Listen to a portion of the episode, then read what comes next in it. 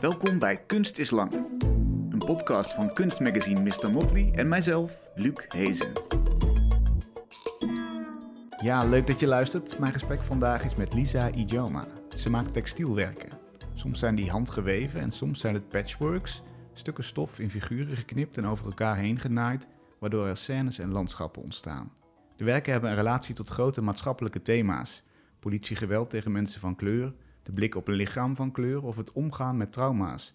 Zowel degene die op persoonlijk vlak voorkomen als die op maatschappelijk niveau van generatie op generatie effect hebben. Toch is het vaak eerder de titel die een kijker op het spoor zet van de aanleiding voor het werk dan wat er is afgebeeld. Neem het patchwork Lockjaw in Remembrance of Daniel Prude. Wie geen moeite doet om dieper te graven, ziet weliswaar drie aubergine en donkergroene huizen op een rij, die onmiskenbaar onheilspellend afsteken tegen een achtergrond van grillige zwarte bomen en een donkerblauwe hemel. Maar pas als je het verhaal van de zwarte Daniel Prude kent of googelt, herken je dat de huizen de stille getuigen zijn van zijn dood door politiegeweld, omdat er een gruwelijke foto is van zijn arrestatie. En ook het geweven werk The Night is for Weeping is open voor verschillende interpretaties. We zien een zwarte vrouw op een klapstoel in een nachtelijk landschap. Haar gezicht is niet ingevuld, wel draagt ze een ketting om haar nek. Ze is naakt en drukt haar benen en armen tegen elkaar om iets van haar lichaam te verhullen. Of zit ze juist zelfbewust in een speelse houding? Is haar naakte lichaam een viering van vrouwelijke schoonheid? Of is ze willoos overgeleverd aan onze objectiverende blik? Het zijn mysterieuze taferelen die openstaan voor interpretatie. En in welke mate je op de hoogte bent van wat er is afgebeeld en je erin kunt inleven, kan iets zeggen over je positie in de maatschappij. Lisa, welkom. Fijn dat je er bent. Dank je. Je bent opgeleid in schilderkunst, eigenlijk. Pas Ja, sinds twee klopt. jaar werk je met textiel. Klopt. Wat is de Eh, kracht van textiel, wat jou betreft? Mm, textiel ehm, in contrast met schilderkunst biedt mij heel veel ruimte. Ehm, ik merk de manier hoe ik schilder ehm, of schilderen heb aangeleerd was altijd heel vluchtig. En ik merk dat textiel, zeker het medium hoe ik het gebruik, dus eh, de patchworks en eh, het handgeweven eh jacquardweefsel, dat zijn technieken die heel veel tijd en heel veel ruimte vragen. Dus ik merk dat door die tijd en door die ruimte ik ook vaak stiller sta bij mijn proces en stiller sta bij de onderwerpen die ik aanraak. Dus je werkt aandachtiger eigenlijk. Ja, dat denk ik wel. Had je dat van tevoren verwacht? Nee, totaal niet. Ehm, textiel was eigenlijk een heel eh, onbezonnen, ehm, niet geplande keuze. Ehm, kan je daar ook wel wat meer over vertellen eigenlijk? Ehm, ik ben dus schilderkunst begonnen na mijn eh, ASO-studie. Dus dat is Latijn-wiskunde, eh, klassieke talen, een heel ehm, regulier eh, onderwijs. Ehm, en daarnaast deed ik altijd kunstacademie. Dus voor mij was kunst en, en creatief bezig zijn altijd een soort van side project. En niet echt een carrière of zo. Of niet echt de, de, de richting of de toekomst die ik voor mij zag. Ehm, ik ben wel altijd heel hard gesteund geweest van thuis uit. Dus mijn mama zei altijd van, misschien moet je daar iets mee doen. Ehm, en dan na mijn zesde middelbaar, dus na mijn ehm, middelbare school, ehm, wou ik eigenlijk psychologe eh, worden. Mhm. Maar ik dacht toch van misschien moet ik gewoon eens naar de kunstacademie stappen en meedoen met het toegangsexamen eh, en kijken waar dat pad mij brengt. Ehm, en uiteindelijk was ik opeens toegelaten, heb ik dat toegangsexamen gedaan ehm, en, en werd ik toegelaten en heb ik eigenlijk nooit meer teruggekeken. En ben ik zo eigenlijk in schilderkunst eh, terechtgekomen. Ehm, die eerste drie jaar waren super heftig. Ik, ja, ik was nog nooit echt op een super intensieve manier eh, met kunst in aanraking gekomen. Wat maakte je voor werk daar? Eigenlijk heel veel levens. Ehm, en ik wist niet waarom ik schilderde, ik wist niet wat ik schilderde. Ehm, ook vooral vanuit het docentenkorps, als ze vroegen van waarom schilder je die objecten, had ik daar ook nooit een antwoord op. Wat, wat Ehm, was het dan bijvoorbeeld? Ik schilderde bijvoorbeeld eh, verschrompelde paprika's, Mhm. die ik met tape aan de muur bevestigde, eh, om toch een speelse blik te bieden op, op wat stil leven eh, binnen de kunstgeschiedenis betekent. Ehm, maar ik wist nooit waarom ik, waarom ik de dingen deed die ik deed. Ehm, en uiteindelijk eh, ben ik er dan achter gekomen dat ik gewoon die kritische blik nog niet ontwikkeld had. Van hoe je naar kunst kijkt, ehm, hoe je je standpunt als kunstenaar invult, welke thema's uh, behandeld worden binnen de kunstgeschiedenis, maar ook binnen eigen artistiek werk. En het is pas in mijn master schilderkunst uh, dat ik echt ben beginnen ervaren waarom kunst voor mij belangrijk is en waarom ik uh, schilderen zo graag deed. En waarom is dat? Hoe heb je dat voor jezelf geformuleerd? Ja, voor mij was schilderen ehm, echt een plaats waar ik tot rust kon komen. Um, en dat voor mij een heel therapeutische handeling uh, in zich draagt. Um, ook omdat ik zo snel schilderde, was dat voor mij een, een manier om al die opgebouwde stress uh, van de afgelopen dagen ergens in kwijt te kunnen. ik schilderde op dat moment ook heel veel zelfportretten op dat moment had ik ook totaal niet door waarom. Uh, dat was gewoon een manier voor mij ook om dan uh, binnen de dagdagelijkse stress gewoon met iets bezig te kunnen zijn. Um, als ik daar nu dan op terugkijk, uh, dan merk ik wel dat dat ergens ook een zoektocht was naar mezelf. Um, en een soort van zoektocht naar representatie. Um, ja, een zoektocht naar, naar wie ben ik en, en wie ben ik als kunstenaar. hoe zie ik mezelf binnen de kunstgeschiedenis. Ehm, en dat is allemaal nog binnen schilderkunst? We gaan dat zo is nog allemaal, ja, we gaan zo naar textiel. Welke rol zag je voor jezelf binnen die schilderkunst? Um, ja, ik merk dat schilderkunst nog altijd een heel elitair kantje heeft. Um, en ik merkte wel dat het moeilijk was om nog echt vernieuwend te zijn. Of om echt nog mijn plaats als kunstenaar binnen het schilderkundige medium op te eisen. Misschien omdat het niet mocht of omdat het niet kon, maar ik merkte dat er weinig plaats was voor mijn ideeën of voor mijn uh, hoe merk je zoiets, dat er weinig plaats is? Uh, ja, hoe merk je wanneer dat er geen plaats is voor je? Um, ik denk dat dat ook veel breder op te vatten valt dan enkel binnen schilderkunst, maar dat dat ook uh, voelbaar is binnen um, grotere maatschappelijke problematieken ja, om, om echt heel specifiek aan te duiden, vind ik dat heel moeilijk, omdat daar ehm, vaak heel veel kleine um, beetjes tot een groter geheel uh, dat gevoel opwekken. Mm. Um, het had vaak ook te maken met uh, het feit dat als er dialogen werden gevoerd, dat er heel weinig echt geluisterd werd, of dat er heel weinig plaats was voor experiment die buiten de grenzen van wat het docentenkorps of wat uh, de toeschouwers verwachten um, was. Um, dus... en, en, wat waren dan thematieken die daarin zaten? Want is dat, is dat inderdaad de blik op iemand van kleur? Mm -hmm. Alleen dat al? Ja, dat denk ik wel. Want het feit dat ik als persoon um, van kleur en ook binnen sorry, binnen dat um, intersectionele gegeven van het feit dat ik een vrouw ben, um, dan wel binnen zo dat binaire denksysteem, merkte ik al dat het feit dat ik als persoon uh, kunst maak, dat dat eigenlijk al een heel geladen uh, identiteit met zich meedraagt. Um, omdat dat ook ergens dan een soort uh, standpunt inneemt. Een standpunt van rebellie, een standpunt van ik als persoon van kleur en ik als vrouw zijn, ben hier een kunstenaar. Um, in een heel um, wit en heteronormatief kunstenveld. En ik merk wel dat daar heel weinig aandacht aan besteed werd. en dan zeker in schilderkunst. Ehm, en is dat iets wat je zelf wilde thematiseren? Of is mhm. dat, daar wilde je wel mee aan de slag? Of is dat überhaupt een constatering waar je helemaal niks mee te maken wil hebben? Hoe um, werkte dat? Ja, dat, dat was zeker een constatering waar ik iets mee wou doen. Ik denk dat ik op dat moment nog te jong was om echt die kritische uh, gedachten om te zetten naar iets dat ook leesbaar was voor een groter publiek. Um, dus ik denk dat die, die pijn die ik voelde en die misbegrepenheid die ik voelde, ook echt al in mijn zelfportretten zaten. Maar dat ik gewoon niet wist hoe ik dat moest verwoorden of, of moest uitleggen of uh, met de vinger moest aanwijzen van dit is het werk dat ik maak en dat gaat daarover.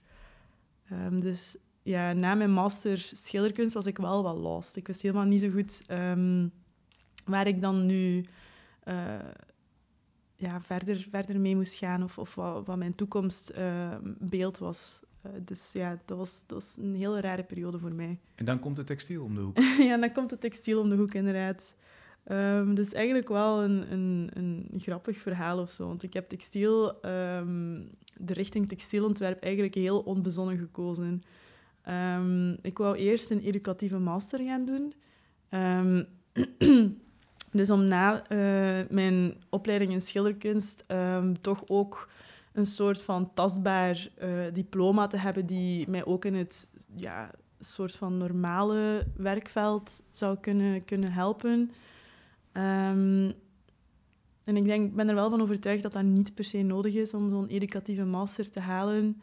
Um, maar ik voelde wel zo'n soort van noodzaak um, vanuit ja, het thuisfront, maar ook vanuit maatschappij om toch een... een... Dan kun je altijd nog leraar worden. Ja, van, ja inderdaad. Zo'n soort ja. van, uh, als het niet lukt als kunstenaar, heb je wel nog altijd dit. Ja, dat, die uh, gedachte kennen we in Nederland ook. Ja, ja en zeker. Ik zat in die infosessie en ik merkte gewoon dat de manier hoe die... Um, het onderwijs voorstelde, uh, dat dat nog heel oudbollig was. En dat dat nog heel um, gesloten en heel Vlaams ook ergens um, voorgesteld werd. En ik dacht van, hmm, ik denk niet dat ik nu de mentale kracht heb om mijn schouders onder een systeem te zetten waar ik eigenlijk niet achter sta. Uh, en om al die last met mij mee te dragen of met het idee te zitten van ik moet hier alles veranderen. Uh, dus ik had op dat moment eigenlijk al door van dit wordt niets voor mij. Um, op hetzelfde moment zat ik met uh, mede-kunstenaar Thomas Renwaard van Les Monseigneur. Ik weet niet of je die textielkunstenaar nee. kent. Ja, zeker het opzoeken waard. Okay. Um, dat is een hele goede vriend van mij. Um, en het moment dat ik ben afgestudeerd in schilderkunst, is hij afgestudeerd in textielontwerp. Uh, wij zaten samen in die infosessie en doorheen die sessie keken wij naar elkaar en we keken terug naar het scherm. En we hadden eigenlijk van elkaar door van dit is een, uh, een, een, pad die we allebei niet willen bewandelen. Um, dus na die infosessie zijn we koffie gaan drinken. Um, en dan zijn we in gesprek getreden met elkaar. Um, en heeft eigenlijk mij zo wat overhaald om een soort van andere bril op te zetten en te kijken naar wat ik echt wil doen uh, met de rest van mijn leven. Uh, en hij zei van, waarom ga je niet gewoon verder studeren? En ik had daar precies zelf nog nooit echt bij, bij, na, bij, na, uh, bij stilgestaan om na het medium schilderkunst, om daarnaast ook nog een ander medium te gaan onderzoeken. Um, dus opeens had ik echt zo explosie in mijn hoofd. Er, er zijn nog andere mogelijkheden. Um, en ik ben toen naar uh, textieldocenten gestapt en ik denk dat ik een, ongeveer een vijf uur later ingeschreven was. Mooi, gelukkig ja. heb je dat gedaan. Ben je niet Inderdaad. voor de klas gaan staan? Anders zat je hier wellicht niet. Ja. Oh, het uh, is wel nog altijd een droom, maar ik denk dat het op dit moment niet voor mij is weggelegd om een, een, een uh, heel gesloten opleiding nog te gaan doen. Je werken relateren aan trauma's, traumaverwerking. Mm -hmm. Hoe werkt dat op persoonlijk vlak? Hoe ontstaat zo'n werk? Mm, ja, dat ligt ook wel een beetje in lijn met hoe ik um, mijn leven leid, denk ik. Um, want ik ben een heel sociaal en heel bezig, uh, druk bezet persoon. Um, als ik, ik ben altijd wel bezig met iets. Ik ben altijd wel bezig met nieuwe mensen leren kennen, of uh, met onderzoek doen, of met uh, plaatsen bezoeken. en ik merk dat als ik mijn werk maak, dat dat echt een plaats is voor mij om ook stil te staan. Um, en ook om rust te vinden en om de gebeurtenissen van de afgelopen week, uh, jaar, slash mijn hele leven eigenlijk al, um, ergens ook dan een plaats te geven. Dus dat, het werk dat ik maak is ook in zekere zin niet heel therapeutisch en niet heel um, intiem of zo voor mij. En wat voor dingen komen er dan in je werk terecht, voor zover je daarover wil praten natuurlijk? Eh, wat voor persoonlijke aspecten belanden in zo'n werk? Um, ik denk dat ik heel hard bezig ben uh, met de zoektocht naar identiteit. Um, ik heb een uh, Belgische moeder en een Nigeriaanse vader. Uh, dat zijn twee werelden die um, heel ver af liggen, die dan samenkomen in mij. En ik merk dat, aangezien ik ben opgegroeid in een heel witte omgeving, dat die zoektocht naar eh, wie ik ben eh, en naar mijn culturele, maar ook etnische roots, ehm, dat dat heel veel traumatische ervaringen met zich meebrengt. Ehm, en zeker van jongs af aan ehm, zijn er dingen die gebeuren of, of, opmerkingen die gemaakt worden over mijn huidskleur, mijn, mijn, mijn gezinssituatie, mijn uiterlijke kenmerken, zoals mijn afrohaar die ik eigenlijk nooit heb verwerkt of zo, of, die ik nooit, of waar ik nooit heb bij stilgestaan van dit zijn eigenlijk opmerkingen die ehm, een heel denigrerende uh, toon in zich dragen, of een heel uh, onverdraagzame toon in zich dragen. Um, dat ik nu al merk dat dat dingen zijn die naar boven komen. En ik denk dat dat is door het feit dat ik ouder word en dat ik nu meer um, dingen kan, kan linken en kan plaatsen en associaties kan leggen. Um, maar zeker ook het klimaat waarin we nu leven is heel onverdraagzaam. Um, en dan komen de dingen die ik vroeger heb meegemaakt, nu vandaag precies harder naar boven. Dat is een startpunt. Je zei, het, mm het maken van werk is therapeutisch ook voor mhm. mij dan. Hè? Dus het is een moment van reflectie. Hoe belandt dat in het werk? Kies je een thema aan de hand daarvan? Verknoop je dat met een groter maatschappelijk narratief? Hoe werkt het? Um, ja, ik denk dat mijn um, thema uh, en mijn uh, traumatische ervaringen ook iets heel uh, collectief in zich draagt. Um, dus mijn werk draait eigenlijk heel hard rond dat singulier trauma, maar ook rond dat collectief trauma. en dan ga ik eigenlijk ook nog graag een stapje verder. ga ik op zoek naar intergenerationeel trauma, dus trauma over de generaties heen. Um, en ik denk, het werk dat ik maak um, komt eigenlijk heel intuïtief uh, tot stand en komt eigenlijk ook misschien ergens een stukje onbewust tot stand. Um, maar het draagt wel altijd, zeker als ik er dan op terugkijk, um, dat collectieve en dat intergenerationele uh, en dan ook mijn singuliere trauma in zich.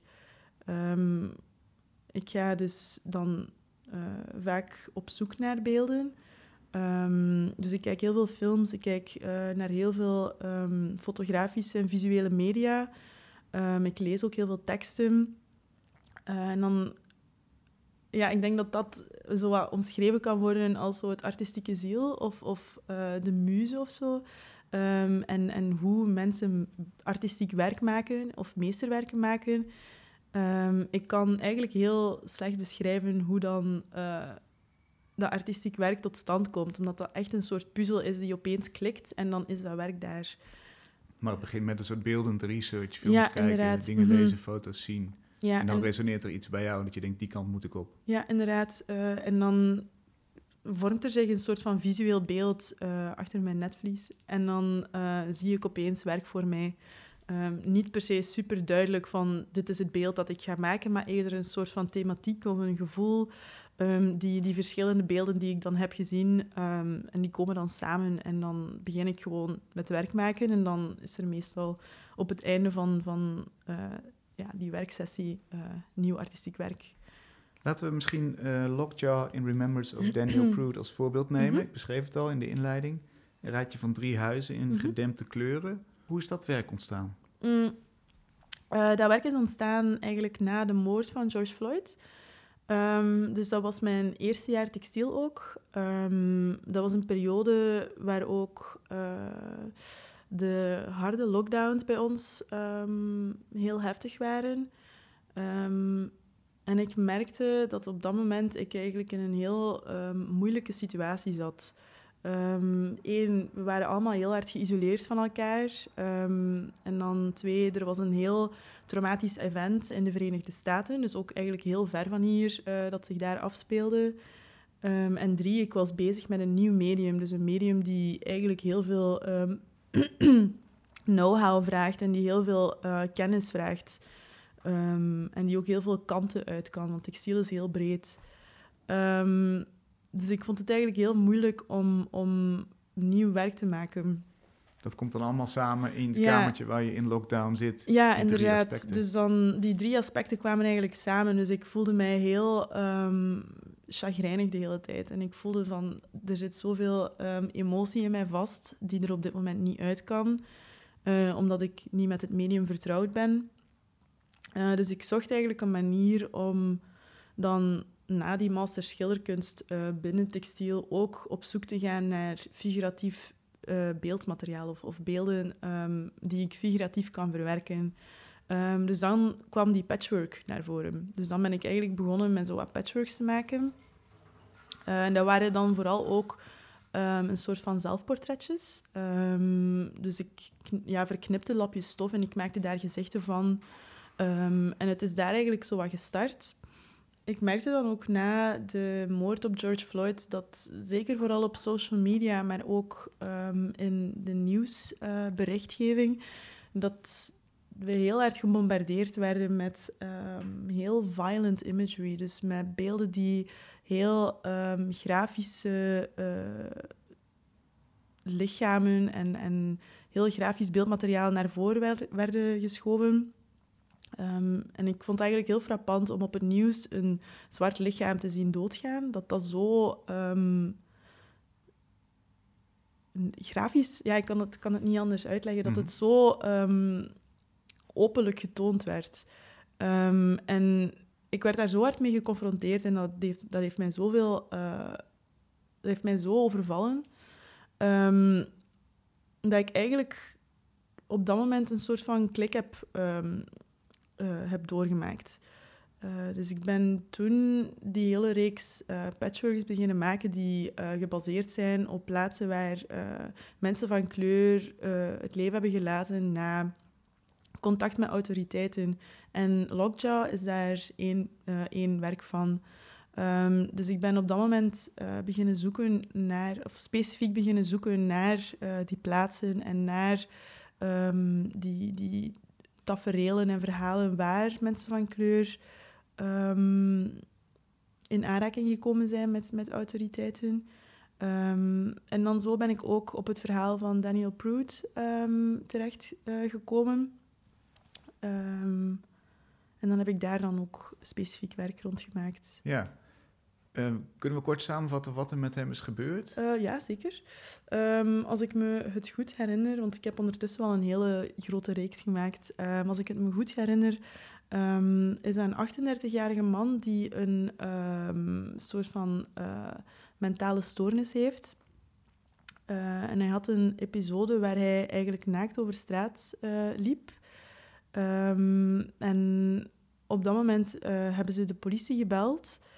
Uh, dus omstaanders, uh, bewoners hebben de politie gebeld en ze zijn naar de plaats uitgerukt waar hij zich bevond. Um, ja, Daniel Prout was in, in, een heel erge staat op dat moment. hij was eigenlijk niet echt voor, voor reden vatbaar en ze konden hem heel moeilijk containen. Um, ze hadden hem um, een soort van uh, mondkapje opgedaan, omdat hij ook heel hard aan het spugen was naar uh, verschillende officieren.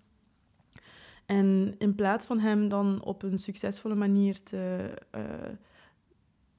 uh, op een succesvolle manier um, hem in de combi te krijgen, mm -hmm. hebben ze hem eigenlijk op de grond geduwd en hebben ze op de zenuw die eigenlijk in uw kaak uh, zich bevindt en die de toevoer van uh, bloed um, naar de uh, hersenen um, faciliteert, hebben ze die zenuw met hun knie, en dat is ook iets dat heel um, gelijkend is met de situatie van George Floyd, hebben ze die zenuw eigenlijk afgesnoerd. Vandaar ook de term lockjaw. Dat is een techniek die vaak wordt toegepast omdat je daar um, ja, knock-out van gaat. Um, en ze hebben die op zo'n manier toegepast um, dat er te weinig zuurstof naar de hersenen van Daniel zijn. Uh, uh, ja, dat er te weinig zuurstof um, getransporteerd werd, waardoor uh, hij is overleden. Ja, terwijl hij eigenlijk al gehandboeid was. Ja. Dus er was al geen mm -hmm. gevaar meer. Hij lag op de grond. Ja. Vier agenten eromheen en, ja. en dit is gebeurd. Mm -hmm. Gruwelijke gebeurtenis. Inderdaad ook een heel apart verhaal wat er daarna gebeurt. Want de berechting van die agenten is, is, is ook uh, nou ja, mhm. niet, niet succesvol geweest. Uh, dat is nog weer een ander verhaal. Maar deze scène, als je dit googelt, Mhm. als je het niet hebt meegekregen zelf, je googelt het, dan zie je die afbeelding Mhm. waarin hij te zien is met die agenten. Je hebt er wel voor gekozen om hem en de agenten niet te laten zien. Dus er blijft een tafereel over, ja, van, van, wat, van dubbelzinnigheid eigenlijk. Ja, inderdaad. Ehm, ik denk dat dat ook ergens een soort van eh, reactie was op dan die hele violent berichtgeving die ik op dat moment heel hard eh, naar binnen kreeg. En dat het wel echt een bewuste keuze was ehm, om de eh, gruwelijkste taferelen die werden voorgesteld, om die ook achterwege te laten.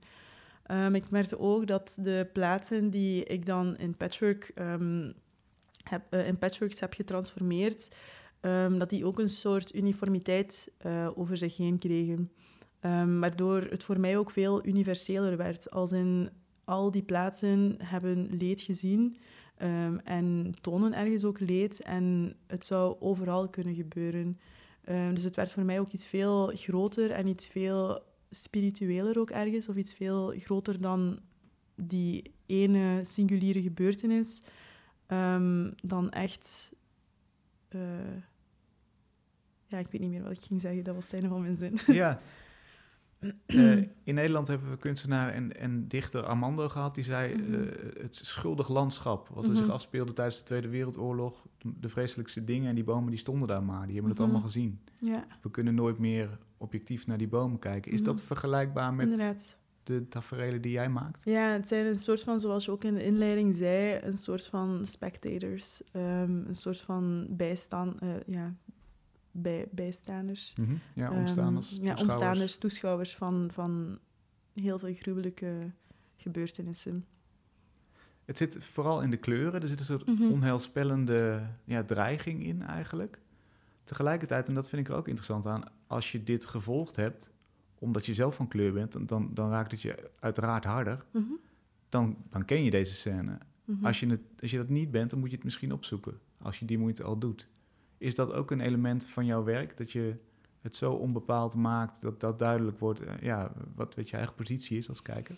Ja, ehm, ik had die vraag ook, ik denk vorig jaar, eh, toen die reeks werken uitkwam, eh, was er ook iemand die naar mij ehm, is toegestapt en die zei van, oh, had ik de verhalen achter de werken ehm, niet gelezen, dan waren het voor mij gewoon hele donkere, mooie plaatjes. En dan dacht ik van, dat is eigenlijk wel waar. Ehm, er schuilt ook heel veel schoonheid en heel veel eh, intimiteit in eh, de taferelen die ik afbeeld. En het is pas in zijn geheel dat je echt het volledige verhaal eh, meekrijgt. Ehm, die donkere kleur is ook heel intuïtief gekozen. Ik ben heel hard aangetrokken tot ehm, die dualiteit tussen dag en nacht. Dus ik ben heel hard aangetrokken tot landschappen die eigenlijk in een soort van blauw licht ehm, baden. Ehm, en dat is dan vooral zo de overgang van dag naar nacht en de overgang van nacht naar dag. Er is zo'n bepaald punt altijd die ehm, waar heel veel blauwe kleur aanwezig is of waar heel donkere kleuren aanwezig eh, zijn. Ik link daar dan ook vaak eh, de video van Marguerite Duraan.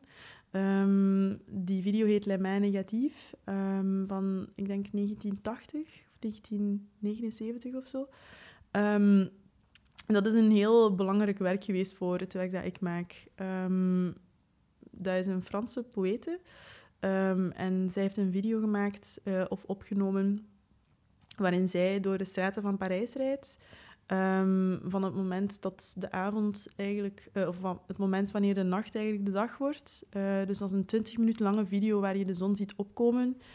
Ehm, en dan vertelt ze over de eh, rotschilder, rotschilderingen in de Magdal grotten. Ehm, en dat is voor mij echt een, een, heel uh, goede vergelijking met, met mijn werk of zo. Of een heel um, poëtische vergelijking van uh, mensen die op een plaats zijn geweest en die iets hebben achtergelaten die voor hen um, heel veel betekenis in zich droeg. Um, maar die zijn er nu niet meer. En toch laten die iets achter. Dus ik vond dat een heel poëtische samenhang. En, ja. en is het dan belangrijk dat de mensen die naar die achterblijfselen kijken, snappen wat er gebeurd is? Moeten die het verhaal kennen wat jou betreft? Ehm, niet per se. Ik denk als je de teksten of de titels leest die over mijn werk ehm, verschijnen of, of die, die uh, binnen handbereik zijn, dat je wel al heel snel door hebt dat er meer um, achter uh, het, het plaatje schuilt dan je in, eerste, gezicht, uh, in eerste oogopslag ziet. Maar de invulling die andere mensen geven aan mijn werk, dat laat ik ook volledig vrij. Want ik heb geen autoriteit over hoe andere mensen naar mijn werk kijken. Mhm. Um, dus ik merk wel dat het werk dat ik maak vooral voor mezelf is en vooral voor een soort van um, verwerkingsproces. Um, en, en dat de invulling ook heel hard ligt bij de toeschouwer. En toch, als er dan iemand naar je toestapt en zegt: Ja, het, het zijn voor mij gewoon mooie landschappen, Mhm. dat lijkt me toch onbevredigend. Ja, Tuurlijk heb jij daar geen, geen zeggenschap over, maar. Mhm, ja, zeker. Ehm, maar op dit moment voel ik niet eh, per se de noodzaak om echt heel hard uit te leggen of met mijn vuist op tafel te slaan van nee, mijn werk is zo en zo en zo. Ehm, en dan probeer ik dat ook gewoon achter mij te laten. Van, dit is wat die persoon erin ziet. En als die persoon ook niet open staat om ehm, verder te denken of verder te zoeken naar ehm, de triggers die in het werk zitten, dan denk ik ook niet dat mijn werk voor hen is op dit Hmm. moment. Mhm. Ehm, ik denk ook dat dat wel wat aansluit bij zo de, het activisme dat ik wat in mij voel. Want ik merk wel dat ik een heel activistisch persoon ben en dat ik heel veel zou willen veranderen in de wereld. Maar dat vraagt ook heel veel energie Ehm, en dat vraagt heel veel mentale energie.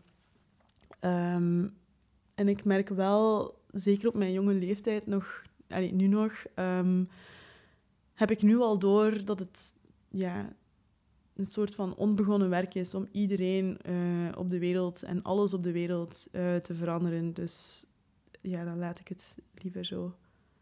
Laten we eens naar een eh, ander werk gaan. Ja. The Night is for Weeping. Mhm. Een universele beeld misschien wel. Ik beschreef het al. Een zwarte vrouw zonder gezichtsuitdrukking zit in een nachtelijk landschap op een klapstoel. Waarom kijken we naar een naakte zwarte vrouw die buiten zit op een stoel in een landschap? Ja, ehm, dus dat is dan zo een van de werken die ik eh, na de reeks patchworks heb gemaakt, die eh, gebaseerd zijn op crime scenes. Eh, dus dan kwam The Night is for Weeping.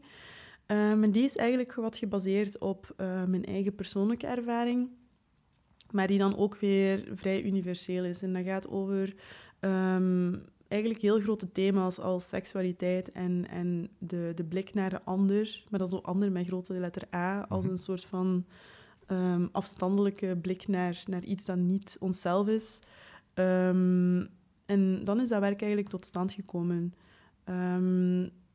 Er was een bepaald moment eh, dat ik ergens in, in eh, eenzelfde scenery eh, aanwezig was. En ik merkte op dat moment dat ik ook op een bank zat en dat er mensen voorbij liepen en die op een heel ehm, indringende, ongevraagde manier ehm, naar mij keken. En ik vond dat zo'n onbehagelijk gevoel.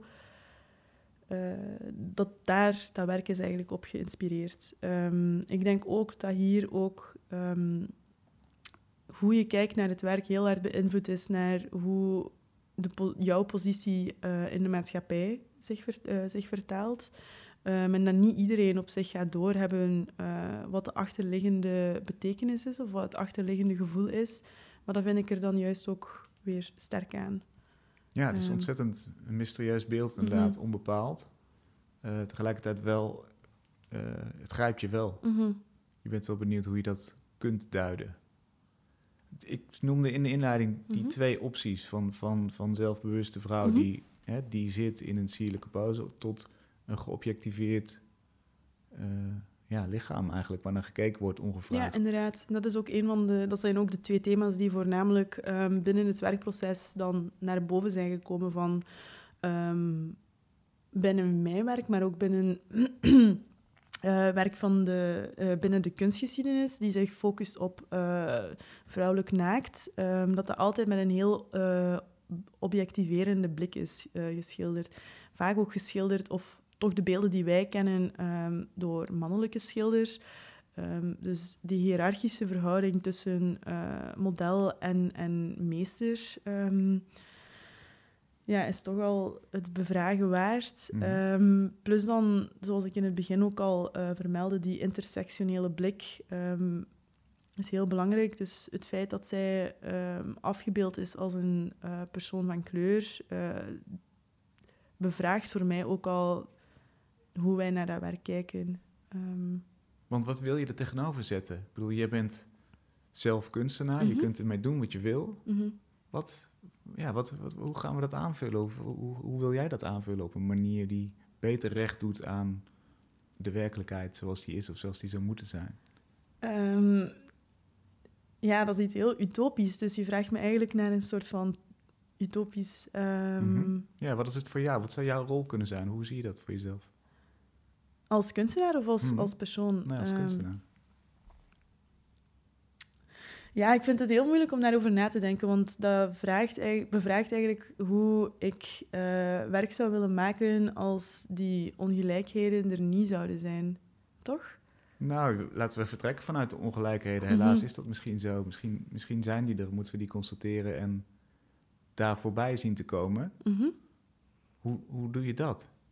Mm, Hoe kun je, ik- hoe kun je dat, dat beeld weer terugclaimen, bijvoorbeeld? Ja, ik denk dat, ik denk dat ehm, voor mij dat terugklimmen van, van die beeldcultuur eh, voor mij als persoon al genoeg is en voor, als kunstenaar ook al genoeg is om ehm, daar een soort van, eh, hoe zeg je dat, therapie of zo uit, of een soort van verwerking uit te krijgen. Dus het feit dat ik de persoon kan zijn die die ehm, beelden maakt, is voor mij al een hele grote vorm van verzet of zo, of een hele grote vorm van ehm, rebellie. Hm. Ehm, ja. En durf je al te dromen over een volgende stap? Want dat is nu gedaan. Mhm, Je hebt het gemaakt. Inderdaad. Het is er, het wordt gezien, het wordt besproken. Nadenken over een volgende stap vind ik nog te vroeg. Ehm, ik denk de thema's zijn nog zijn zo groot en die zijn nog zo eh, actueel dat ik denk dat, dat het misschien al voorbarig is om te denken aan, aan een volgende stap en dat het misschien beter is om nu ehm, nog verder te werken op die thematieken en nog meer ehm, licht te schijnen op mijn ervaring, maar ook ervaringen van andere mensen. Vooraleer we al op zoek gaan naar eh, een, een echte oplossing. Want ik denk dat die oplossing er gewoon nog niet is. Die is nog heel onzichtbaar of zo. En denk je niet dat elke keer dat er van jouw hand een werk verschijnt, Mhm. dat er iets verandert? Dat, dat, dat, er, een, dat er een beeld aangevuld wordt? Ja, dat denk ik wel. Ehm, een uivere groeit altijd. Ehm, en ik denk met eh, het verstrijken van de tijd en hoe meer werk je maakt, dat dat altijd een soort van aanvulling is. En dat een, eh, de thematieken groter worden en dat de, de wereld of het universum die ik creëer, dat dat een soort van groter wordende kokon is. Ehm, Wat zit er nu aan te komen voor jou? Welke kant gaat je werk op? Want je bent pas een jaar of twee bezig met, Ja. in textiel. ja, het is echt nog allemaal heel pril. Ehm, momenteel ben ik nog altijd heel erg gefascineerd door eh, het handweven. Eh, dus de manier van, van analoog slash digitaal weven.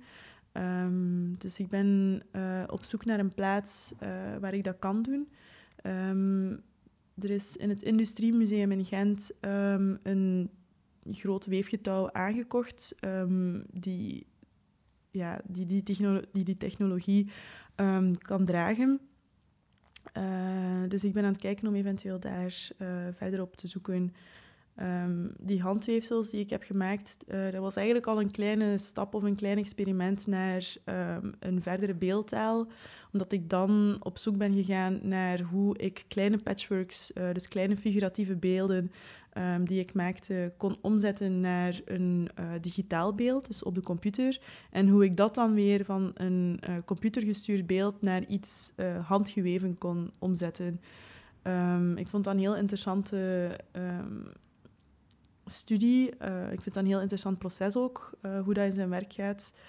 Dus ik denk dat het handweven wel iets is waar ik op doorga.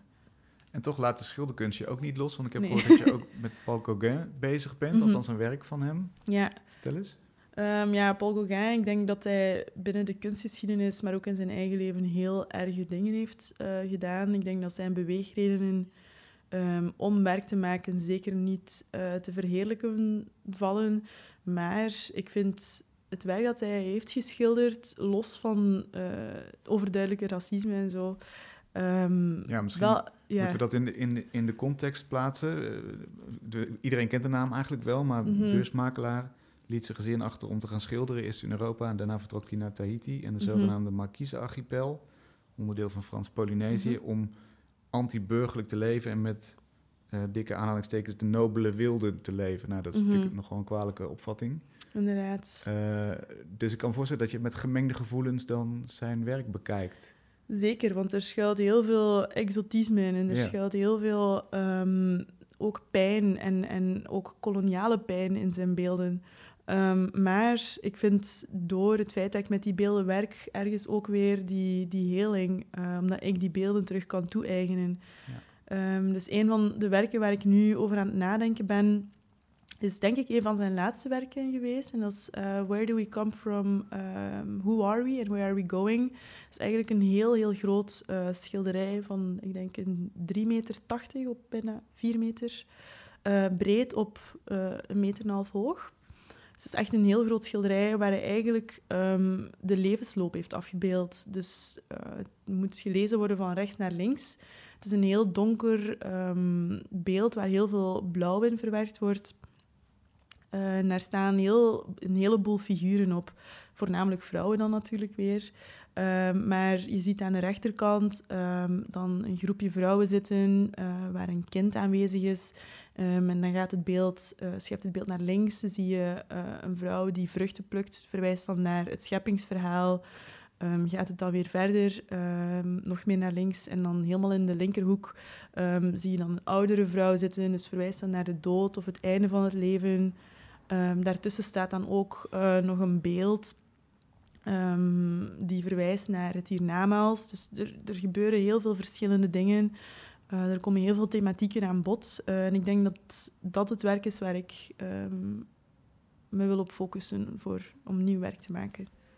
En dat zit dus eigenlijk in die, in die visuele research, zoals je net al beschreef. Hè? Een soort van ziel mm-hmm. kunstenaarsziel vind je in die werken. Ja, inderdaad. Dus iets dat mij prikkelt. Um, ja, ik weet zelf ook niet waarom, of ik weet zelf, ik kan heel moeilijk aanduiden, aanduiden waarom precies ik dat werk um, zo goed vind of, of zo prikkelend vind. Um, want het heeft te maken met kleur, het heeft te maken met het verhalende aspect, het heeft te maken met de achtergrond, de kunstenaar, uh, de maatschappelijke context. Um, ja, en, en ook waarom vind je iets mooi? Uh, ja. ja. Dus eigenlijk zou je kunnen zeggen dat je toch ook daar weer een, een heel klein stukje van die kunstgeschiedenis probeert toe te eigenen mm -hmm. en, en naar het nu probeert te halen. Ja, inderdaad. Ik denk dat je heel veel kan leren door terug te kijken naar um, hoe mensen het eerder hebben gedaan. Eén, um, om, om kennis te vergaren, maar ook om te zien hoe het anders kan en hoe um, we kunnen evolueren naar iets dat beter is dan het vorige. Ik hoop dat je naast je eigen verwerking ook ons mee kunt nemen daarin en een, ja. een mooiere toekomst kunt vormgeven. Mm -hmm. Dankjewel. Oh, dat is graag gedaan. Tot zover Kunst is Lang van deze week. Deze aflevering werd mede mogelijk gemaakt door het Amsterdamse Fonds voor de Kunst, het Jaap Hartenfonds en door donaties van jullie. Veel dank daarvoor. We zijn er volgende week weer.